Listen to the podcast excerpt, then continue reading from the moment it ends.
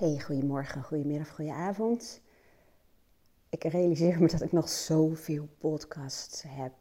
Ik heb meer inspiratie dan tijd om het te publiceren, zullen we maar zeggen. Maar dat komt ook omdat ik echt elke dag... heb ik gewoon inzichten of heb ik gewoon inspiratie om te delen. Of dat nou komt in mijn sessies met mijn klanten... Of dat ik weer een boek aan het lezen ben, of een training aan het doen ben, of nou ja, whatever. Er is ook zoveel om te leren, er is zoveel om te ervaren en om te ontdekken. Dat is ook echt iets wat wel echt heel erg bij me past, om nieuwsgierig te blijven. En om dingen steeds meer te begrijpen, maar ook om te ervaren. Ik ben wat dat betreft, als ik boeken lees of trainingen doe, dan moet ik het ook echt doen. Dan moet ik echt het echt helemaal snappen. Door het te doen, door het te ervaren en ook te kijken wat zijn de effecten.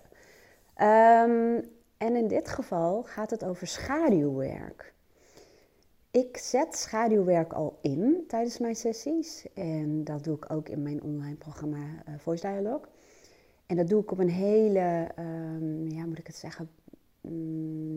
wat voor woord zal ik gebruiken? Praktische manier eigenlijk. Als ik... het kernkwadrantenspel gebruik. En dat gaat er heel erg over dat je ontdekt wat jouw echte kwaliteiten zijn. Want er is ook nog wel een verschil tussen aangeleerde vaardigheden, zullen we maar zeggen, die je hebt ontwikkeld. Vaak omdat het moest of omdat er een beroep werd gedaan op jou. Maar dat is toch echt wel wat anders dan echt een kwaliteit waarin je ook helemaal op kunt gaan. En als je daarmee bezig bent of als je die kwaliteit inzet...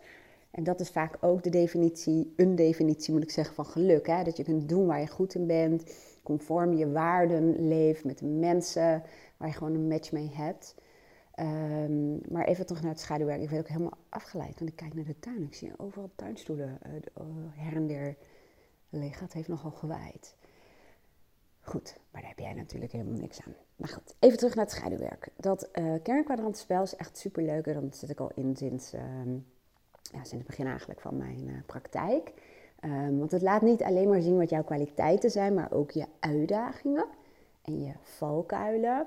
Maar dan, dan kom ik een beetje bij dat schaduwgedeelte, ook je irritatie, frustratie of zelfs het oordeel dat jij hebt bij de ander. Dat is namelijk een manier om erachter te komen wat jouw schaduwkanten zijn. Daar kom ik zo meteen even op terug in relatie tot Voice Dialogue.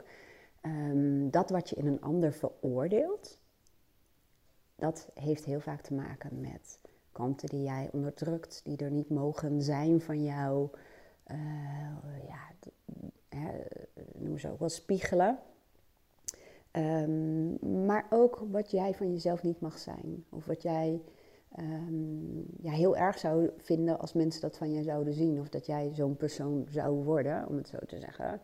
Dat is allemaal verwijzing naar schaduwkanten. Terwijl Jan Bommerez, daar heb ik al heel veel video's van bekeken.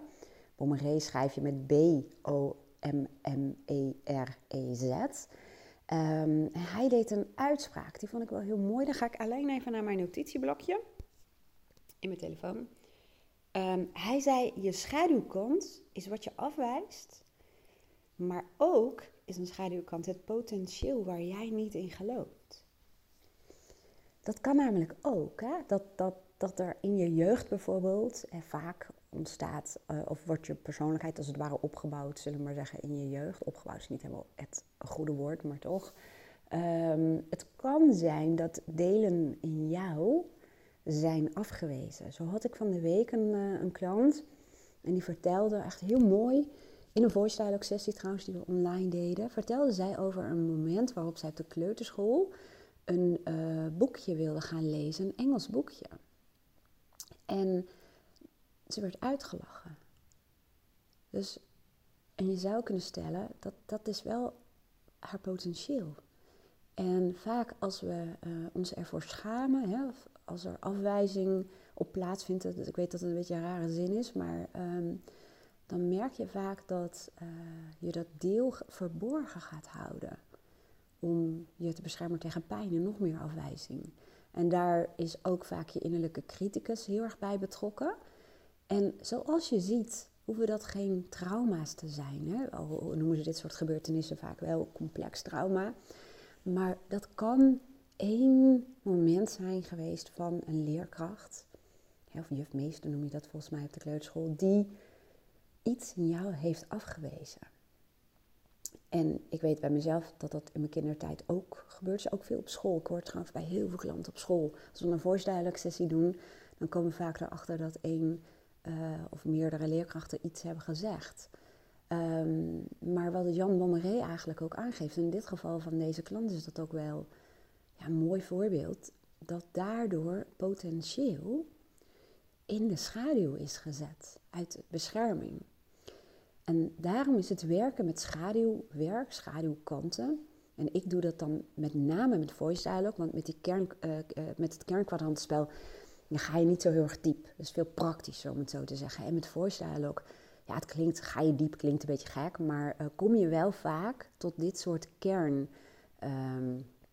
ja, moet ik het zeggen, overtuigingen, problemen, waardoor je er heel snel achter komt waar zoiets ontstaan is. En waarom is dat zo belangrijk? Nou, ik merk eigenlijk bij het gros van mijn klanten dat daar helderheid ontstaat, maar ook een stuk erkenning. En een stuk, ja, nu kom ik met een heel vaag woord, vind ik vaak, want ik vind het nogal een groot woord. Maar er vindt ook vaak instant heling plaats. Omdat in één keer mag dat deel er wel zijn. En het heeft al zo lang in de schaduw gestaan en het mag er zijn. En het mag, in plaats van dat er schaamte en schuld en afwijzing op zit, mag het ook in één keer gezien worden als potentieel. Als een hele ja, fijne, mooie kant. En je kunt je voorstellen als mensen dan daarmee gaan werken. Ook dat klinkt wellicht een beetje vaag. Maar als ze dat in de praktijk, of dat nou in hun privéleven is of op het werk of allebei, vaak is het allebei hoor. Als ze dat deel, ik noem dat altijd meer naar voren halen in de bus, hè, die ik vaak als metafoor gebruik, dan ga je merken dat er heel veel doorbraken plaatsvinden. En dat heel veel dingen die eerder niet lukten, wel lukten. We hebben vaak namelijk het idee dat als iets niet lukt, of je groeit niet zoals jij wil, of niet snel genoeg, ja, dat je dan nog harder moet werken als het ware. En wat we dan vaak doen, dat we dat doen met het innerlijke team, om het even zo te zeggen, ga ik zo meteen wel even toelichten, wat we meestal gebruiken. Ik zei ook al tegen deze klant van, je hebt eigenlijk een innerlijk team met allerlei persoonlijkheidskanten. Maar je hebt een primair team als het ware, noemen ze ook wel in de Voice Dialogue handelend ego. Dat zijn de delen die voor in je bus zitten als het ware. En net als in een werkteam bijvoorbeeld, zie je ook altijd dat heel vaak dezelfde mensen, heel veel mensen zeggen de grootste mond hebben of meestal aan het woord zijn of heel erg op de voorgrond treden. En innerlijk is dat vaak ook zo. Alleen als je echt een verandering wilt, hè, of zelfs een transformatie. Transformatie is eigenlijk ook een verwijzing naar benutten van je potentieel. Dan heb je vaak delen nodig, of in teams, mensen die juist normaal gesproken wat meer in de schaduw staan. Ja, of zich wat minder laat horen. Want die brengen een heel ander perspectief op een bepaalde situatie. En daar vindt verandering in plaats. En nu heb ik het heel erg over je potentieel benutten. Hè? Dus heel erg een transformatie doormaken door juist die delen van jezelf in te gaan zetten en te leren kennen. Want dat is natuurlijk ook een heel belangrijk gegeven. Maar er is ook nog iets anders. En dat is namelijk dat what you resist. Nou, dat klinkt echt als heel slecht Engels. Maar what you resist, you persist. Hè? Of persist. Ik heb nu echt een zin verkracht. Nou, ik kom er even niet uit. Ik ga hem in het Nederlands doen. Maar wat je onderdrukt, dat komt telkens weer terug en vaak ook veel harder en veel steviger. Net als die dat clichéverhaal van die bal onder water drukken, dat wordt gewoon soms steeds moeilijker. Het is hard werken. Maar heel vaak, en dat is ook een beetje cultuurgebonden in de omgeving waarin je opgroeit of waarin je nu verkeert, leren we vaak dat we bepaalde delen van onszelf moeten onderdrukken. Die mogen er niet zijn. Boosheid is er zo één, of woede. Negatief zijn. Of allemaal van dat soort delen mogen er vaak niet zijn. Of je heel erg laten horen. Hè? Ik hoorde een keertje iemand spreken. Was dat nou in een podcast? Ik weet het al niet eens meer. Nee, ik weet nog wel bijvoorbeeld van mezelf. Dat ik een keer in de apotheek was. En daar was een broer met een kleine broertje.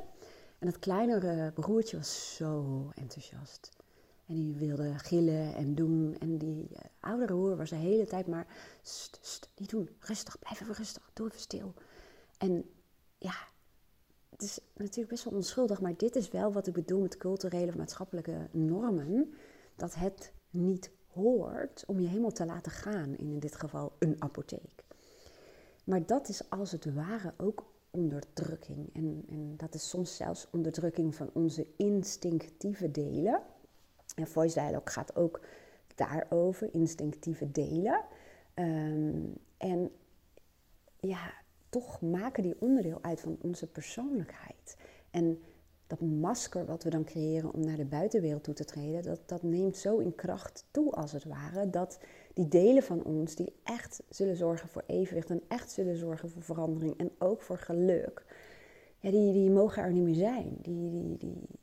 En heel veel mensen worden ook een beetje mat. Die hebben ook het gevoel van dat ze passie missen in hunzelf, in het leven. Of zelfs dat er wel energie ergens in hun moet zitten. Maar dat ze voelen, ik mis energie of levenskracht. Omdat vaak die instinctieve delen, en het zijn niet alleen instinctieve delen hoor, maar wel die delen...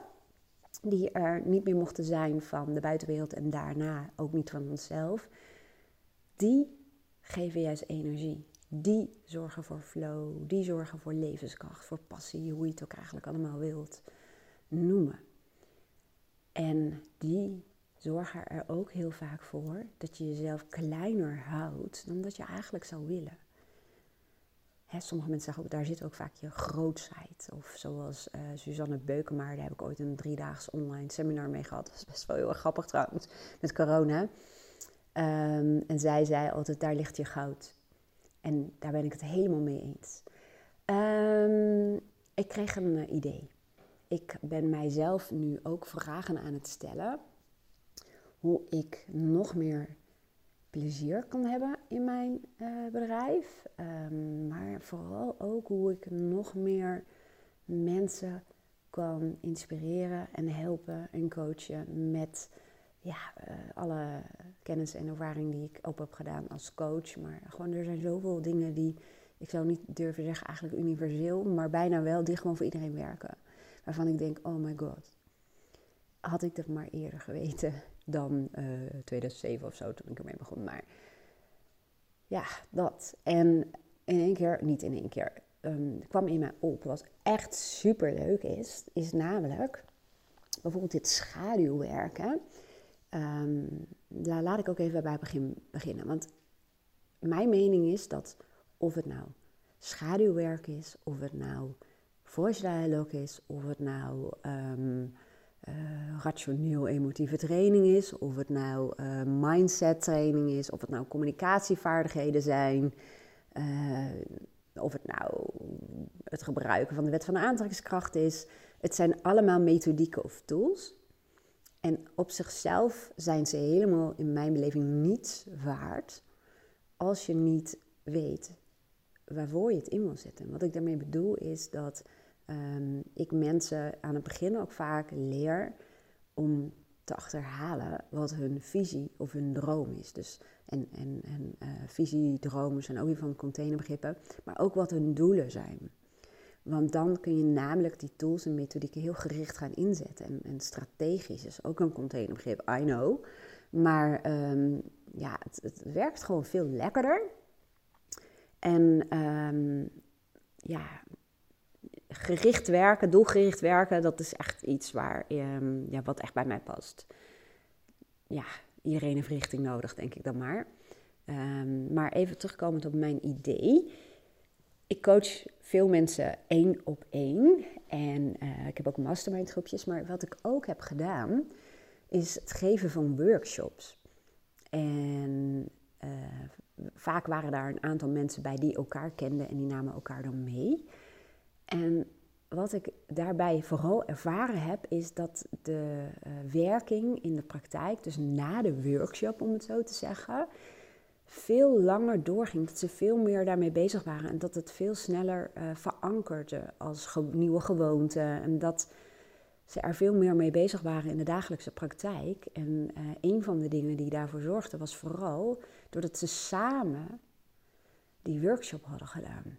En elkaar erop konden wijzen. En ik zorg er eigenlijk altijd voor dat, vind ik, mijn workshops ook plezierig zijn, maar vooral ook heel erg goed toepasbaar in de praktijk. Want anders heeft iedereen heel gezellig een leuk notitieblokje. En sommige trainers hebben ze nog een aantal sheets. Hartstikke leuk. En je denkt, dat ga ik allemaal doen. En vervolgens dan belandt het ergens in de kast. En dan verval je weer in het oude.